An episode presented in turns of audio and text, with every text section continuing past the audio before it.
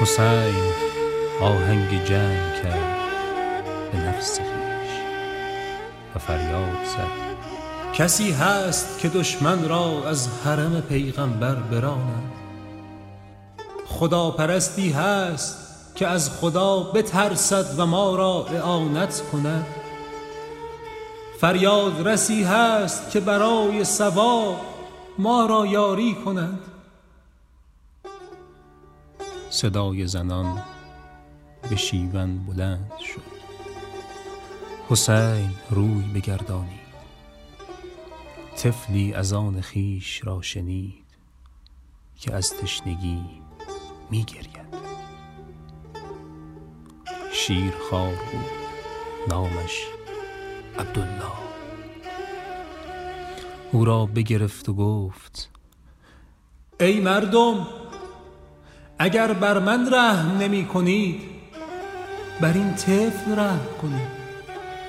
هرملت ابن کاهل اسدی تیری بیفکند که در گلوی طفل آمد و او را زب کرد. حسین بگریست و می گفت خدایا خدایا حکم کن میان ما و این مردمی که ما را خواندند تا یاری کنند. آنگاه ما را کشتند.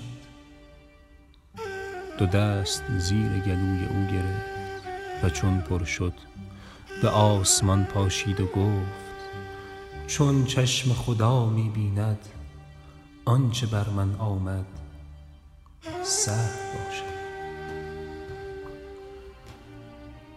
و خون او بر زمین ریخت و گفت ای پروردگار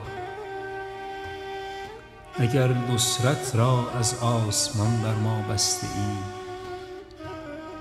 پس بهتر از آن نصیب ما کن و از این ستمکاران انتقام ما را بگیر. حسین ابن تمیم تیری افکرد که در لب او جای گرفت.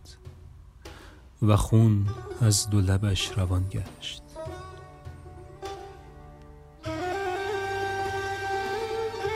از اسب به زیر آمد و با غلاف شمشیر قبری کند و طفل را به خون